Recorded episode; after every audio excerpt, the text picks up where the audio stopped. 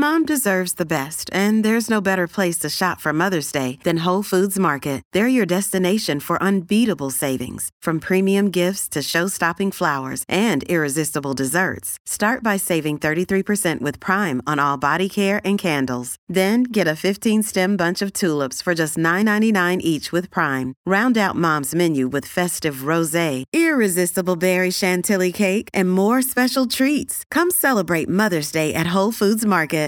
Why are my cookies flat? Here's how to fix them by Phoebe Fry.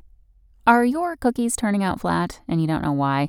You're not alone. Flat cookies are a common kitchen mystery that can leave many home bakers scratching their heads.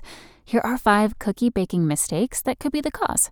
Most cookie recipes call for room temperature butter, and there's a good reason for that. Unlike too warm butter, room temperature butter can be aerated easily in the creaming process, which helps the cookies turn out fluffy and light.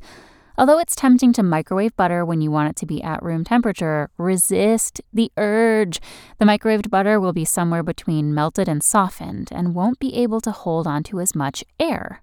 Chilling cookie dough before baking it can prevent the fat from melting too quickly in the oven, which results in flat cookies. Be patient and let your dough rest in the refrigerator for the recommended time noted in the recipe before baking.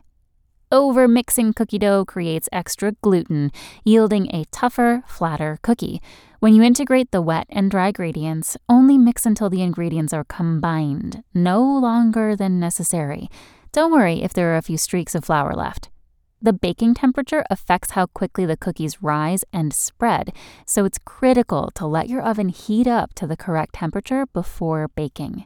And lastly, you may be using expired leavening agents. Yes, baking powder and baking soda can expire. Once they've been opened, it's best to use them within six months, so make sure to check expiration dates before you start baking.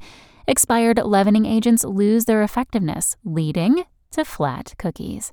Thanks for listening. Check back tomorrow or go to realsimple.com for the latest.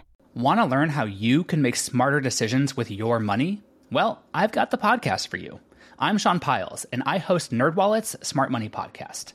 Our show features our team of nerds, personal finance experts in credit cards, banking, investing, and more.